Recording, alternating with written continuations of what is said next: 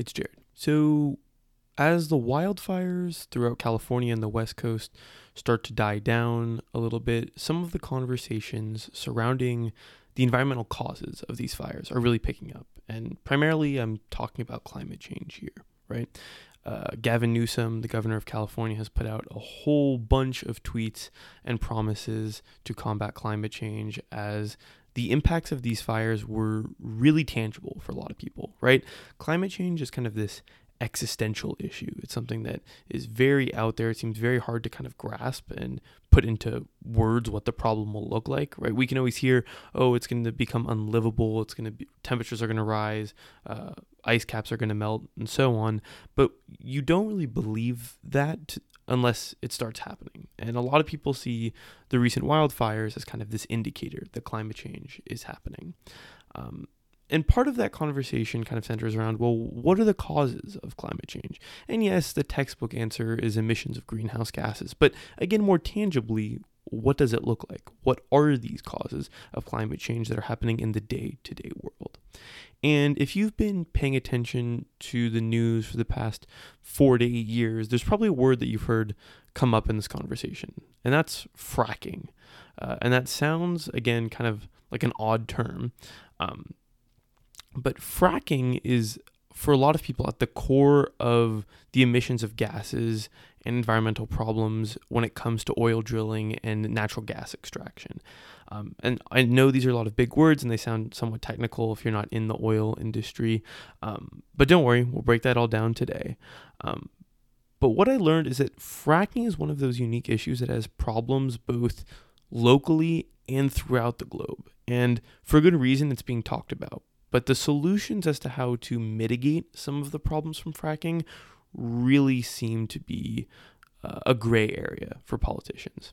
So, for this week, I sit down with Daniel Raimi, who's the Senior Research Associate at Resources for the Future and a lecturer at the University of Michigan Ford School of Public Policy. And he wrote an amazing book called The Fracking Debate. Uh, so today we're just going to break down everything that has to do with fracking, its causes, and where do we go from here. So if you care about the environment or even just how the gas that heats your stove might get there in the first place. Stay tuned.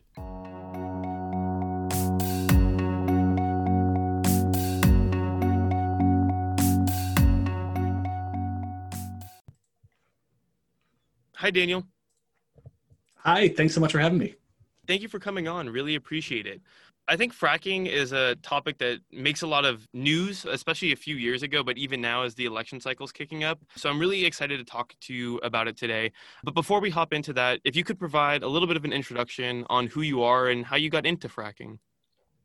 Sure. So my name is Daniel Raimi. I am a senior research associate at Resources for the Future, which is a environmental and natural resources research organization based in Washington, D.C.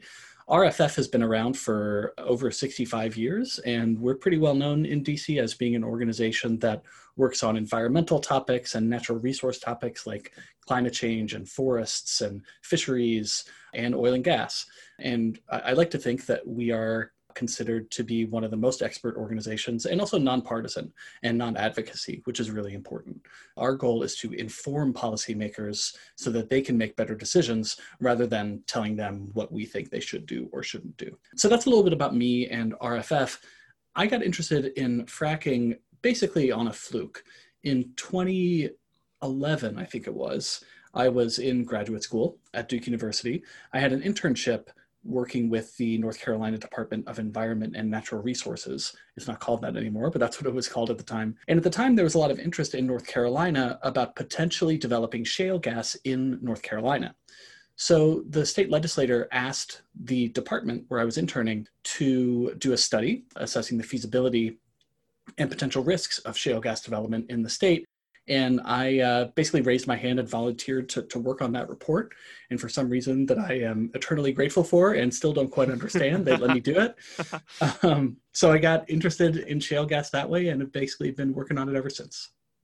Awesome. I think that's a unique thing. And a lot of times opportunities and passions sprout out of odd, the stars aligning in that case. And I think that's really awesome that that kind of propelled you uh, into a whole different career path, or at least a specific subset of a career path you're already interested in. So, without any further ado, what is fracking? And I know you just mentioned shale gas, so if you could define that as well, if, if that's the same thing as fracking, maybe a little different.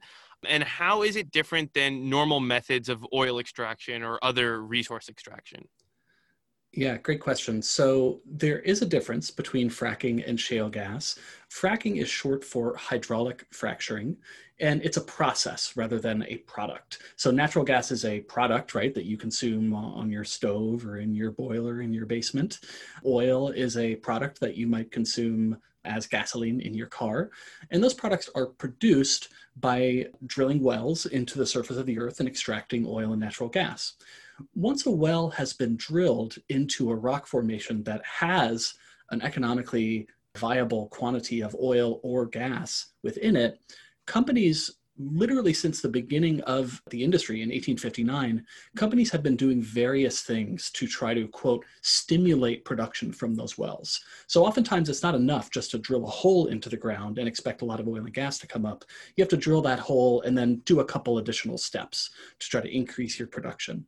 And in the 1860s, that meant lowering essentially sticks of dynamite into, you know, 100, 200 foot deep holes and detonating them and crossing your fingers and hoping that that was going to lead to the increased production of oil, uh, in this case in Western Pennsylvania, where the industry really began. Hmm. Now, over time, over you know literally 150 years companies have been experimenting all sorts of different ways to try to increase production from the wells that they have drilled one of those ways is hydraulic fracturing, which is essentially taking a liquid, which is usually water based, but it also includes a substantial amount of sand and also chemicals that have been quite controversial. And I'm happy to talk about that. So you, you take that mixture and you pump it down into your oil or gas well at very high pressure. That very high pressure creates very small cracks in the rock formations. Those cracks are called fractures, hence the name hydraulic fracturing. Mm. And the, the types of rocks that you are applying those fractures to, those are often shale rocks. And so if you have gas coming out of a shale rock using hydraulic fracturing, then you have shale gas produced with fracking. And the, basically the same technique can be applied to produce oil in the United States. So that's a really simple definition of what fracking is and, and basically how it works.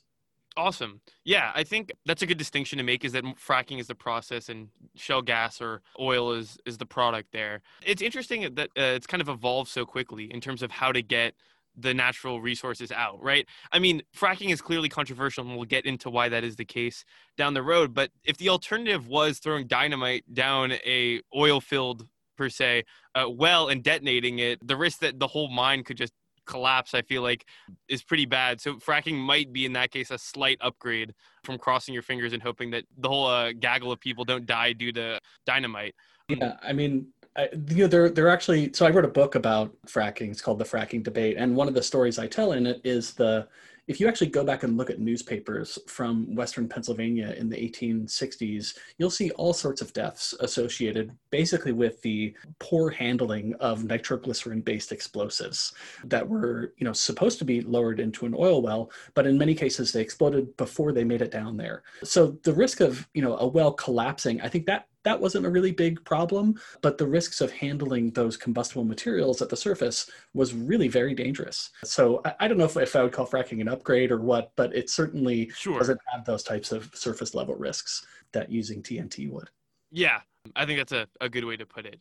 So, kind of hopping then into the controversial element of fracking, right? On the surface, a lot of people would say, well, this just seems like kind of a normal ways and means of getting a lot of the natural resources that we rely on as a society, whether that be oil, gas, or whatnot. But as you mentioned, the controversial element of fracking is the long term environmental concerns, both at the site and for water contamination across the local communities that it happens in. I know the debate kind of sprouted out of Alaska, where a lot of Inuit indigenous communities were being adversely affected by oil drilling in the region. And that's kind of how the, the environmental debate sprung out of that. So, if you could explain for us what is the exact science behind that environmental debate and how do all these larger environmental harms come out of that? Yeah, so that's a really big question. Yes. I'll try my best to kind of focus on on one or two parts of it so that I can actually answer it. Maybe a couple things to just note first is that when we talk about the places in the country where there's a lot of hydraulic fracturing or fracking going on, the places that you really see it the most over the last five or 10 years have been different parts of Texas, Oklahoma, North Dakota, Pennsylvania, West Virginia, Ohio, to a lesser extent, Colorado, in Wyoming. There's actually very little hydraulic fracturing that happens in Alaska, mm. but we can talk about that more later if you'd like. So, when it comes to the environmental risks of fracking, they are real and they have the potential to be substantial.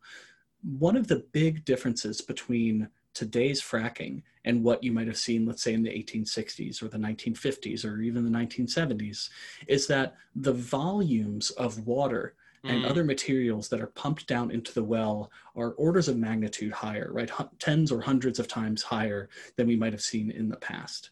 And so it's not uncommon to see a well that is drilled, let's say, a, a mile underground and then two, three, or four miles horizontally. So to create lots of fractures in a well that long, you might need millions or even tens of millions of gallons of water to economically produce oil or gas out of that rock formation. And so when you pump all that water down, it doesn't actually just stay there. A lot of it comes back. And when it comes back to the surface, much of that water has high levels of salts. There are some, in some cases, there can be low levels of radioactivity that come up with the water because there are radioactive elements deep in the earth. And then there's also basically ancient seawater that is already mm. down there with the oil and gas. And so that ancient seawater can also come up to the surface. In fact, it does in large quantities. And if you don't handle that water appropriately at the surface, let's say if you spill it, or if it leaks out of a pond where it's being stored, or if a truck that's carrying it crashes, that can have real and substantial negative impacts on local environments and on water quality. And we've seen a number of cases where spills of what are called either produced water or flowback water, basically those are the two different types of water that I just described, mm-hmm. where those spill at the surface and damage local water quality. There's one other way that any type of oil and gas drilling can negatively affect people's water, whether or not it involves hydraulic fracturing. And that is simply by problems in the way that the well itself is constructed. And this gets a little technical, so I'm not going to try to explain all of it. But in really simple terms, if you have cracks in the steel or cement or other imperfections in the steel or cement that you use to actually create the well, then it can allow natural gas, which is methane, or other potential compounds to basically get into people's drinking water near the surface. And if that happens, that's another way that oil and gas drilling again, regardless of whether or not it uses fracking, that's another way that the oil and gas development can negatively affect people's water. And we've seen hundreds of cases in Pennsylvania alone where oil and gas drilling has caused these negative effects to people's water supply. So those are two of the of the big concerns related to water. There are plenty of others too, but I'll stop there yeah. and see if you want to talk about any others. Sure. I would just say um following up what is like the rough percentage of spills or in other words is it common practice that water that either flowback water or ancient seawater or any of the things you've just described make it into local water supply of communities or is that a rarity of fracking like what is the probability of that happening in other words yeah, that's a great question. And I wish I had a precise number to give you. Unfortunately, I don't. There are, you know, state governments do track spills of these types of water. So in North Dakota, for example, they have a pretty good database of all of the spills that have happened at the surface. But actually, some states don't really track that data. So we actually don't really know mm. uh, exactly what the numbers are. I would say, in general, that it's it's not common. It's not something that happens all the time out there in, in the oil and gas world. But when it does happen, let's say it might happen, you know, hundreds of times in a given state over a couple of years, the impacts that it can cause really varies on the size of the spill. So if you spill, let's say, 10 gallons of produced water, I don't think there's going to be any kind of major environmental damage from that. But if you spill 100,000 gallons, that's a very different story. So we really have to look at the scale of the spills and also where the spills happen. If a spill happens out in the middle of a desert uh, where no one's relying on drinking water, that's not a good thing, but it certainly has less risk to the community and to the uh, the health of the community than if it's spilled, let's say, in someone's on someone's farm or into a stream where people rely on that stream for water. Yeah, that makes total sense, right? It's both the scale and the frequency of it that can cause harm. If there's one case study, if you have, that tracks this all the way through on the environmental side from maybe the well is constructed bad, which leads to this, which leads to that, just to kind of get an understanding of, of how it can work. Sure. So there's a pretty famous story in, in the world of uh, shale gas related to a town or a township in Pennsylvania called Dimock Township, which is in Susquehanna County, Pennsylvania. I've been there a few times and, and spoken with people who live there and, and many other researchers and, and activists have too. There's a road in Dimock Township called Carter Road. There's a couple dozen homes on that road. And I want to say in two, around 2007, 2008, a company was drilling and fracking several wells near that road. And imperfections in the construction of the well, right? Not the fracking process itself, but problems with the steel and cement of the well basically caused methane to get into people's water supplies. And again, this affected a couple dozen homeowners. One of the homeowners, methane accumulated in a small shed behind their house, and the shed actually exploded. Oh um, my God. No one was harmed, thankfully, but it sort of demonstrated the very real risk uh, that this issue could raise. The water quality for many people on that road was negatively affected. There was all sorts of court wrangling between the State Department of Environment and the company. Eventually, what happened was that the company bought out most of the homeowners along that road because people living on that road basically, you know, their water was not usable. And if you have a home where the water is not usable, you're not going to be able to sell that home and move somewhere else. No one's mm-hmm. going to buy that property. And so the company bought out the people who, many of the people who lived along that road. I think at roughly two times the estimated property value of their homes, uh, and they left. And that's an extreme case. That's you know that's the only case that I'm aware of where you actually have dozens of homeowners having to move because of shale gas development. But it does show you the sort of extreme end of what can happen when things go wrong. Yeah, yeah. I mean, obviously, is a pretty extreme case, and horribly uh, kind of for those few homeowners what a ride that would be to me it was like even something as small as just a little imperfection in the well can cause all these kind of ripple effects so there is definitely like a magnifying effect to this so shifting gears a little bit here the story we just heard was from Pennsylvania. And as the election's coming up, Pennsylvania is continually looked at as one of those swing states that could be really important for both candidates, obviously. And as you mentioned, fracking and natural resource extraction is a really big part of Western Pennsylvania's economy. And for a lot of people, especially union workers who work in that, that's a very big voting issue for them. So, given stories like what we just heard, but also comparing that to the economic implications of fracking in a state like Pennsylvania, particularly Western Pennsylvania, how do you think for this election cycle, the various proposals that either candidate is making, obviously Trump being more friendly to fracking development, where Biden has not said he's actually going to ban fracking, but at least regulate it more than Trump is. How do you think a lot of people within the natural gas world are reacting to that?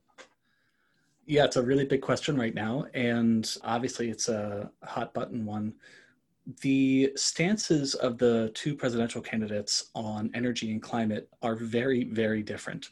But one way in which they don't differ all that much is their approach to natural gas. So in Pennsylvania, where hydraulic fracturing happens mostly to produce natural gas, you know, we've been talking about environmental risks mostly for the last few minutes, but there are very substantial economic benefits that come with the growth of this industry. There are, as you say, parts of southwestern Pennsylvania, parts of northeastern Pennsylvania, and several other places in between that have seen substantial boosts in local employment, local income, local tax revenue, and other benefits from shale gas development. So even though there are real risks to developing oil and gas, and the people who live in these communities understand those risks pretty well. What you tend to find is that people who live in and around oil and gas producing regions are usually more supportive of the industry than those who might live further away, particularly those who live in left leaning places like big cities.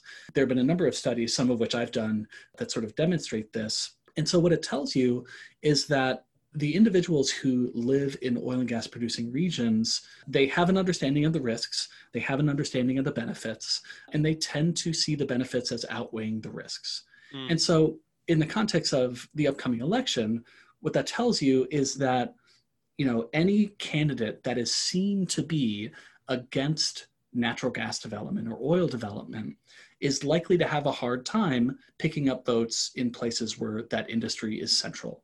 And in the case of Vice President Biden, he has stated clearly that he does not intend to ban fracking at a national level, but he has signaled that he would increase regulation on methane emissions, on volatile organic compound emissions, and also he would limit new leasing, oil and gas leasing, on federally owned lands. That wouldn't have a big effect on Pennsylvania, but it could send a signal to voters in the state that they might be worried about future moves that a Biden, a hypothetical Biden administration would take. Of course, when you look at President Trump, he's been very pro oil, gas, and coal throughout his entire term, and he sends that signal very strongly to voters. And so those are the complexities that voters are going to be wrestling with. Yeah, I think it's really interesting that you mention that the people who are probably going to be most adversely affected by any environmental problem that might sprout out of fracking are the people who really are kind of the most adamant supporters. And as you said, primarily for the economic impact that it brings to the communities, which to me is somewhat interesting then, as someone who comes from a city like Los Angeles where natural gas extraction is not that big, but everyone would be very quick to kind of condemn it in the sense that, right, we're not really directly affected by it. None of the environmental problems you've detailed kind of contribute to larger climate as a whole. And there might be some, but it seems like most of them are more localized in the sense that a smaller local water supply is affected. So I think it's somewhat interesting that the people who would really be bearing the burden are also the people who see the benefits in, in the greatest extent. I mean, yeah. if I could just, you know, we haven't really talked about climate change, mm-hmm. and and I I do want to say, I mean, if you want to talk about it in detail, I'm happy to. But the sort of climate effects of the increased oil and gas production that's happened in the US are very substantial. The US power sector has seen carbon dioxide emissions decline dramatically, and that's mostly because cheap natural gas has displaced coal over the last 15 years or so. But as we look forward and we look towards the need to reduce greenhouse gas emissions dramatically over the next several decades, it becomes increasingly problematic to keep producing lots and lots of oil and natural gas, whether that's here in the United States or internationally. And so, from a climate perspective, you know, the impacts of shale gas and shale oil development are, are actually pretty complicated and, and nuanced. Interesting. Yeah, I mean, I would imagine there there is there's some climate impact. I found it that it's interesting that that's a step up from coal. I mean, it's interesting and not in the sense that intuitively coal has kind of always been viewed in mining as, as a clear contributor to climate change. And if fracking might be more efficient in that front, that's great. But as you clearly mentioned, a lot of the projections that are needed to reverse a lot of the effects of climate change or at least mitigate them would probably surpass the, the fracking need. If there's anything else you wanted to add for climate change, feel free to do so. Okay, sure. The ultimate goal that we need to keep in mind is that to stabilize the climate at a place where human society can continue to thrive, we need to get net greenhouse gas emissions to zero. Whether or not we do that by 2050, 2060, 2070, there's, there's a lot of debate about that. But the ultimate goal is clear that we need to get to net zero. And so getting to net zero ultimately means dramatically reducing the amount of all fossil fuels that we use in the energy system, whether that's coal, oil, or natural gas. There is a potential to continue using some of these fuels at scale, but we need some other technologies to go along with them, particularly something called carbon capture, utilization, and sequestration that can actually capture the greenhouse gas emissions that come when you combust natural gas or coal, but prevents them from going into the atmosphere. And so, short term, natural gas can help us mm. move away from coal, but over the longer term, we're going to need to phase all of these out or develop some really new technologies. Yeah, it's kind of interesting that it's acting as kind of this intermediary, as you describe. Climate change is a very difficult spot to be in because it's one of the problems that is just so existential and so kind of widespread and affects a lot of different things that it's very interesting as to how you're gonna have to play about it. And there's plenty of people who would say the economy is just too reliant on that right now. So kind of pulling away really quickly from something like that could be detrimental. And I have done a little bit of reading on carbon capture and sequestration, and it seems to be at least a promising solution going forward. It might not be the you know the golden key, but something that's really important to look forward to. But in general, kind of looking forward, we we know that we have to cut down on this at some point, as we said, in the long term to help the effort for climate change. But in the short term, so in the next 10 years, let's say, what do you think the fracking world will look like? You can take into account a whole variety of factors, and I'm asking you to forecast something that's very difficult right now. But basically, go in the next 10 years, how do you think fracking will either grow, shrink, or change in some way? Well, that is indeed a difficult question. It, it, makes me think of one of my favorite phrases when it comes to projections, whether it's projecting political outcomes or the future of energy. It's a saying from Larry Sabato, who's a political scientist at the University of Virginia. And he says, He who lives by the crystal ball must be prepared to eat glass. Mm. Um, and so, with that statement in mind, I guess I'm I'm loath to make any real predictions about what the next 10 years are going to look like, but I can give you a couple of scenarios, both of which I think are plausible. So, under one scenario, the US and the world takes aggressive action to combat climate change. That could involve a variety of public policies that the federal government might implement. And in that world, what we would see is that we would continue to use oil and natural gas for at least several decades. And we would continue to need to drill new oil and gas wells for at least several decades. But the amount of new drilling and the amount of new production would need to start declining pretty soon. In the US, it would essentially need to start declining today. And globally, there would be some variation in different parts of the world. But over the long term, you would need to see reductions in new drilling, new fracking, and new production of coal, oil, and natural gas. 10 years from now, if we're really aggressive about our climate change goals, then the size of the industry would probably be considerably smaller than it is today. Again, this depends on whether we have new technologies like carbon capture and sequestration that can help us achieve some of these goals. As you say, it's not a silver bullet, but it could be helpful. So that's one scenario that I think is plausible. Another scenario that is also plausible is the US does not take aggressive action on climate change for the last four years under the Trump administration, the federal government has either rolled back or otherwise weakened a variety of rules and regulations that were put in place under the Obama administration that were intended to reduce greenhouse gas emissions across the economy in the US. If we continue on that path, it's entirely possible that the oil and natural gas industry in the US will continue to do well. It depends a lot on oil prices and gas prices. Those are often dictated by what happens in the broader economy and in the global oil market, which is a whole nother conversation. Yeah. but under this scenario, you know, in 10 years' time, if we don't take serious action on climate change, you could see the industry continuing to thrive in different parts of the US and potentially even grow further if it sees new technological advances. Yeah, I really agree in the sense that if we live by the crystal ball, we will be eating glass. If I've learned nothing from this year alone, uh, yeah. that statement is is more than true. Daniel, thank you so much for coming on. I really, really appreciate it. Thank you. I've enjoyed it.